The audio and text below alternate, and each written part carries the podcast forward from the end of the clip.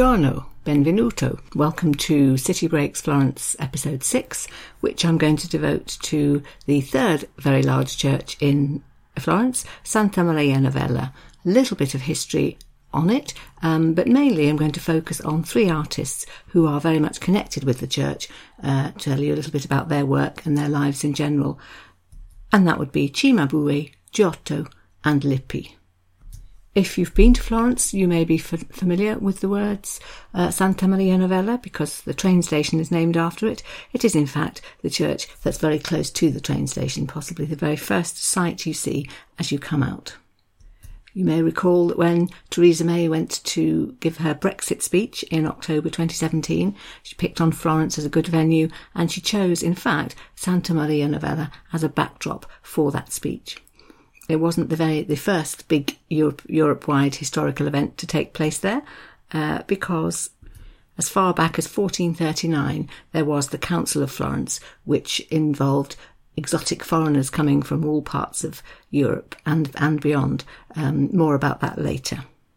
I think the main thing to remember about Santa Maria Novella is that for the 200 plus years when it was being built, that would be from 1219 to 1439, it really was a centre for the artistic community in the city. It was a place where artists and sculptors gathered um, to ply their trade, to get commissions, to work on things, to admire each other's work. But before we come to that, just a little bit of more general history. So the Dominicans, who built Santa Maria Novella, arrived in Florence in about 1219. Some of them had come from Salerno, and they decided to settle here on the site where the church is today. There was an ancient church there already, and they settled down there and began preaching. And they became very popular. It wasn't long before they were drawing ever larger crowds to come and listen to them, so they decided they'd better build a much bigger church. That was begun in the mid 13th century, and the foundation stone was blessed in 1279. I think work had already begun, but that was the sort of proper beginning, if you like. And the church wasn't actually consecrated until 1420, so 180 years later, although, as usual, little bits and pieces were done even after that date. In fact, it was further enlarged on a number of occasions by some of the leading Florentine families who wanted to do something memorable with their money, they would fund a chapel or fund the facade and have it named after them. So when you walk round Santa Maria Novella, you will in fact see lots of family crests up as part of the decorations. Not least on the front of the cathedral, uh, right up at the top in the middle on the facade, you'll see a billowing sails motif, sailing boats, um, there as part of the decoration on the central frieze, and the reason is that the sails were the emblem of the Rucellai family, who in fact paid for the facade to be put up, so they wanted their symbol placed very obviously on the front of the building so that everybody walking into it would be forced to see it. The Strozzi family also made their mark, um, beginning in 1350 with one Tommaso Strozzi, who commissioned frescoes for a chapel in the church, which then, of course, became known as the Cappella Strozzi. And it's believed that he wanted to spend all this money to relieve his conscience in some way. He was a banker and he knew that he had been committing what in those days was known as the sin of usury, so lending money to people at high rates of interest, making a big profit. The church didn't like that. Teaching went against it. Um, and so he did it, made his pile, and then used some of the money to fund the frescoes in the chapel as a sort of payback. And then 140 years after that, in 1489, one of his descendants decided that he too would make his mark. We're talking here about Filippo Strozzi, and he commissioned frescoes for one of the chapels inside and had a family tomb built behind the altar. I'm guessing he rests in it to this day, but I don't actually know that. And then a third family, another set of bankers, the Tornabuonis, um, also had money to spend. The Tornabuoni in question was, in fact, the banker uncle of Lorenzo de' Medici, and he commissioned a series of frescoes for around the altar. Um, and he too made sure that the family made its mark because he asked the artists to place the faces of some of the women in his family in the picture. So some of the people standing round at the birth of the Virgin Mary have in fact got the faces of some of the women of Florence of the day. In 1490, a Latin inscription went up which read uh, in English as follows The most beautiful city, renowned for abundance, victories, arts, and noble buildings, profoundly enjoyed salubrity and peace. So, a very nice, thankful inscription, just pointing out that everything in Florence had gone extremely well in that particular year, and that people wanted to gratefully note that by putting this inscription up. Peace, of course, was always important, and I guess the salubrity perhaps refers to the fact that the city had been plague free for a period for which everybody was particularly grateful. As far as the remaining history of the church goes, there are just two years that I want to highlight particularly, and the first one is 1439 when the Council of Florence was held here. It was held, in fact, across the city, but many of the foreign visitors came and were put up for several weeks um, actually in the Church of Santa Maria Novella, so it played a big part in it. The Council of Florence was a meeting in which people from all from the Roman Catholic Church in many many different places came together because the church in fact was divided in two there was the Latin half and the Greek half and they were trying to see whether they couldn't reach agreement on their differences and end this schism Many serious topics were addressed. They discussed the question of purgatory. What did they both think on that? They talked a lot about the primacy of the Pope. The Greek half of the church had taken away some of the Pope's privileges, and they were talking about whether these could be restored so that both halves of the church would behave in the same way. They talked a lot about doctrine, um, the wording of the Nicene Creed, that sort of thing. Um, and they talked uh, very much also about how they thought Mass should be consecrated. So, really basic questions about the workings of the Church. An agreement was reached and signed, and it was thought that perhaps this had been successful, but it turned out, in fact, not to be the case because when the Eastern visitors got home to places like Constantinople and told everybody there what they'd agreed to, the reaction was very negative. In fact, they were treated as traitors, they were called heretics, they were shunned, in some cases, they were even arrested. And so, in fact, you'd have to say in the end that it wasn't a success and the schism between the two halves of the church was not mended. But we can also say that it was a massive event in Florence. Uh, there's a contemporary writer, Vespasiano, who wrote some memoirs, um, and this is his description of when everybody came to town. So he wrote On a sober day, the Pope, with all the court of Rome, the Emperor of the Greeks, and all the bishops and prelates assembled and there are some slightly more exotic uh, descriptions of some of the people who came to be found in Paul Strathern's book, The Medici, so I'll read you a little bit of that. He refers to the whole event as a hitherto unseen spectacle and talks about, quote, all manner of bearded, exotically dressed prelates clad in opulent silk robes. People seem to be particularly taken at the sight of the Greek archbishops, who were dressed head to toe in black robes and wore black stovepipe hats and veils and brightly coloured cloaks striped red and purple or red and white.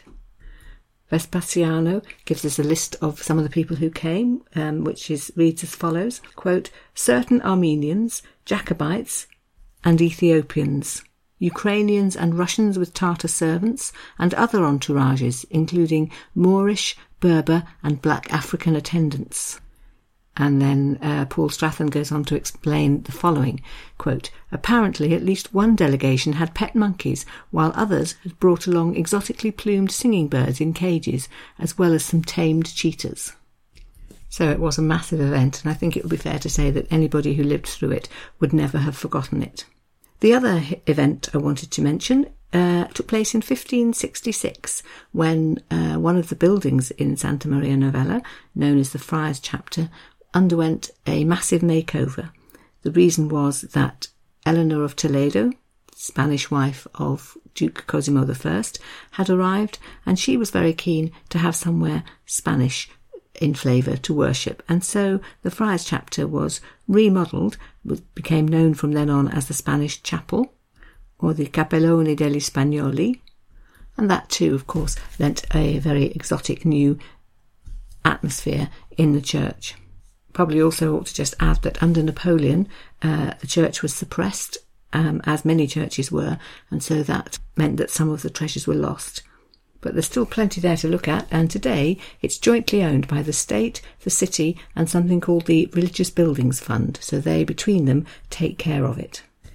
So, if we go back to the 13th century and think about when the building was begun, um, when it became a centre for art and artists, a place where masters worked, where they took on apprentices, and creativity was everywhere.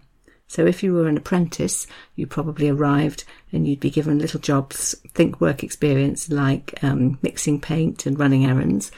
Uh, and then gradually you'd be allowed to help a little bit with the actual paintings, perhaps filling in some background. If it was thought that you were any good, you might be given slightly more important tasks, so maybe filling in some of the people in the background of the, of the painting. And some of these apprentices went on to become master painters in their own right. The most famous example of that is uh, Cimabue, who was born in 1240 and who took on as his apprentice Giotto, who many thought in fact went on to surpass him.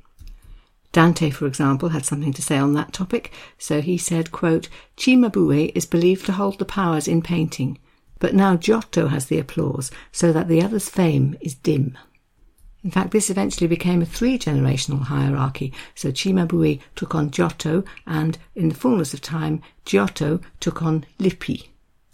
So I'm going to take a little time now to work through the three of them and tell you a little bit more about their lives and about the work that they did, which you can see here in Santa Maria Novella, and in some cases about other pieces of their work that you can find elsewhere in the city. So let's start with the earliest of the three, Cimabue, who was born in 1240 and who, as a young boy, was sent to Santa Maria Novella for an education. I think the idea really was that he would learn to read. But when he got there, he was absolutely fascinated by the artists that he saw and spent a lot of his time copying their work. And they soon began to realise that he was really rather good at this, so they took him on as an apprentice. So he stayed at the Santa Maria Novella for quite a while, getting better and better. And then, as many artists did, he started to travel. He went to Pisa and Assisi, um, where, for example, he painted the roof of the Church of San Francesco. And then he returned to Florence and painted the painting a painting of the Virgin for Santa Maria Novella, a work which is mentioned by name in Vasari's Life of the Artist, in which he said, quote, It was of so much admiration that it was carried in solemn procession with the sound of trumpets from his house to the church. So, quite a nice description of the day the painting was finished. Cimabue had obviously been working on it at home, and when it was finished, it wasn't uh, snuck in the back door, it was brought in solemn procession. A fuss was made. Some of his other very well-known works are not actually here; they're in elsewhere in Florence. So we talked in the last episode about uh, Cimabue's crucifix, which you can find in Santa Croce, and the other very famous painting that he did was one of the Madonna on a gold background, sitting holding the Christ child and surrounded by worshipping angels. And that's one of three Madonna paintings, all by different artists, which you find in, I think it's the second room you come to in the Uffizi. So it really makes a big impression. They're quite large, and the room is just got the three of them there. Another task that Cimabue carried out in Florence was he was appointed to help the architect working on the building of Santa Maria del Fiore, um, and that he did for six years. But um, unfortunately, he he died then, and so the work was taken over by other people.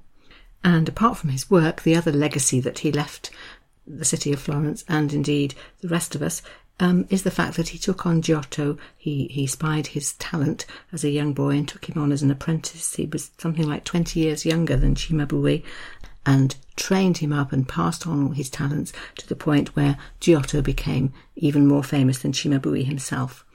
We heard Dante on the subject a minute ago, but Giorgio Vasari also talked about this, and he said, quote, Giotto obscured the fame of Cimabue as a great light outshines a lesser. Poor Cimabue, he'd done such a lovely thing teaching this boy and, and making him such a good artist. Um, it seems rather mean to just say afterwards, well, he got much better than he did in the end. Ah, well. So let's move on then to the story of Giotto himself, who was known in fact as Giotto di Bandoni. He was born in Vespignano, which is quite near Florence, in 1267, and at the age of about 10, what he spent his time doing was being a shepherd. He used to sit up on the hillsides watching the sheep, but he found it rather dull, and he, in fact, used to find flat stones that he could draw on and find sharper stones to scratch on them with, and make many, many drawings to amuse himself. And it's believed that one day Cimabue was passing by and was so impressed by what he saw that he asked Giotto to join his workshop.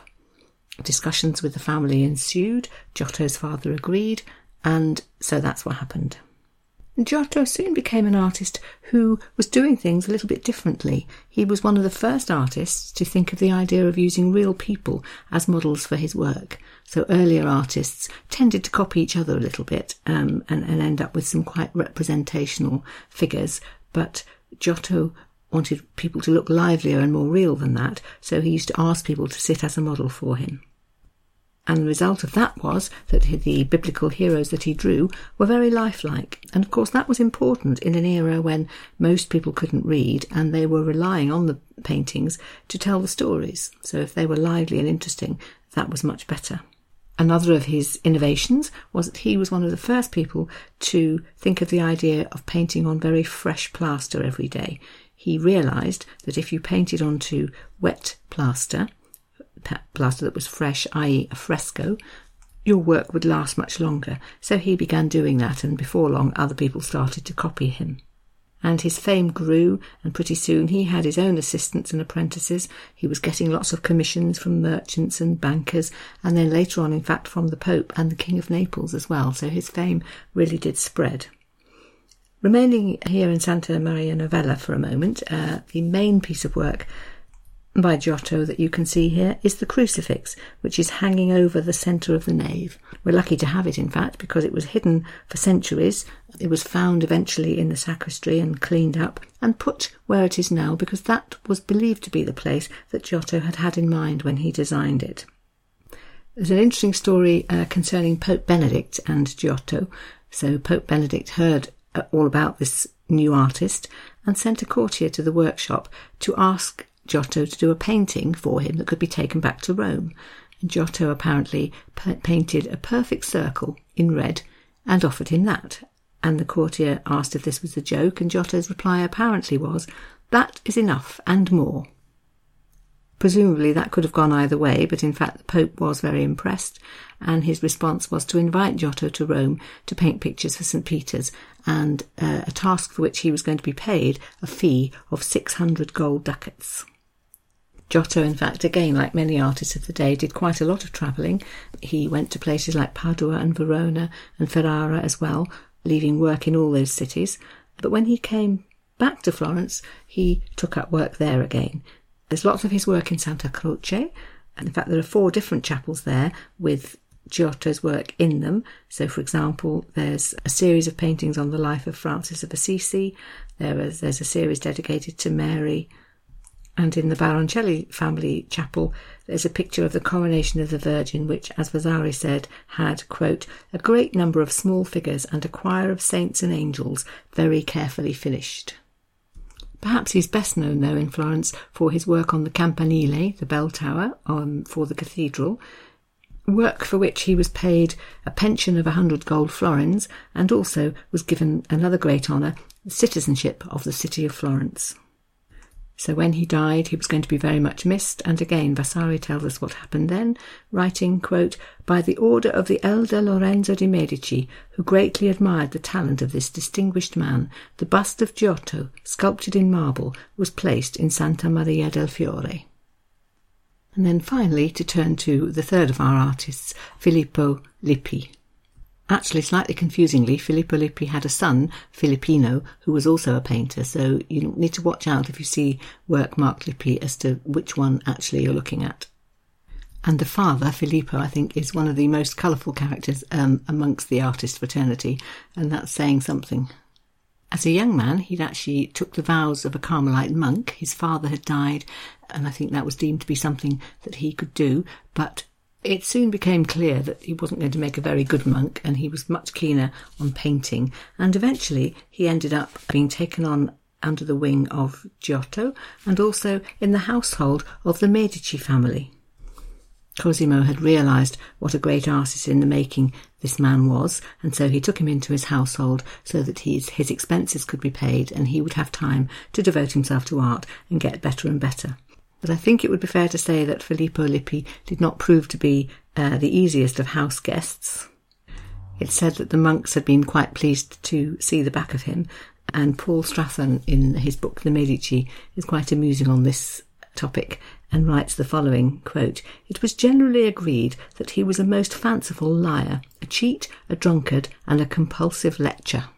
And sure enough, it was soon discovered that when he was supposed to be in his room painting, his lust would get the better of him and he'd go rushing off to look for girls. Cosimo de' Medici, who of course was paying all his expenses, decided that perhaps they'd have him locked up in his room so that he could concentrate on his work, but this didn't work because, as Vasari tells us, quote, Fra Filippo's animal desires drove him to seize a pair of scissors, make a rope from his bed sheets, and escape through a window to pursue his own pleasure for days on end. It's thought that at this point Cosimo began to give up and feel that Lippi just never would behave in the way that everybody wanted him to, and he'd better be allowed to just come and go. And was said to have thought that it would be, quote, dangerous for such a madman to be confined. Another rather tolerant quotation from Cosimo de' Medici, which he used with respect to Lippi, was the idea that, quote, artists of genius are to be treated with respect.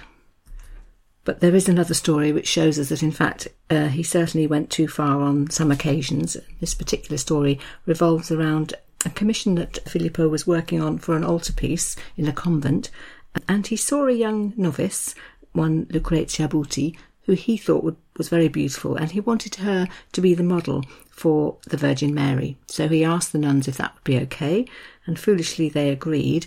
And what happened next was that he seduced her, carried her off, and she had his baby. In fact, they must have lived together after that. I don't think she ever came back to the convent, and they had several children together. One of whom was the son Filippino, who went on equally to be an artist. The father's main works, in fact, are not in Florence, they're in uh, places like uh, Padua. But there are works of by Filippino, his son, to be seen here um, in the Strozzi Chapel, for example. One Filippo Strozzi commissioned a painting, and he wanted it to be of his namesake, in fact, the namesake of both of them. He wanted it to be of St. Philip the Apostle, so this was duly done. Just to finish the episode, I wanted to just make mention of some of the main parts of the church which you may wish to visit. So, the Great Cloister outside has 56 bays in it, all of which have frescoes in them, so it's nice to wander around there. And then there's something called the Green Cloister as well, which has a fresco cycle uh, painted onto it um, of stories from Genesis, so the flood, etc. There's another cloister known as the Cloister of the Dead, which is full of tombstones from all different eras.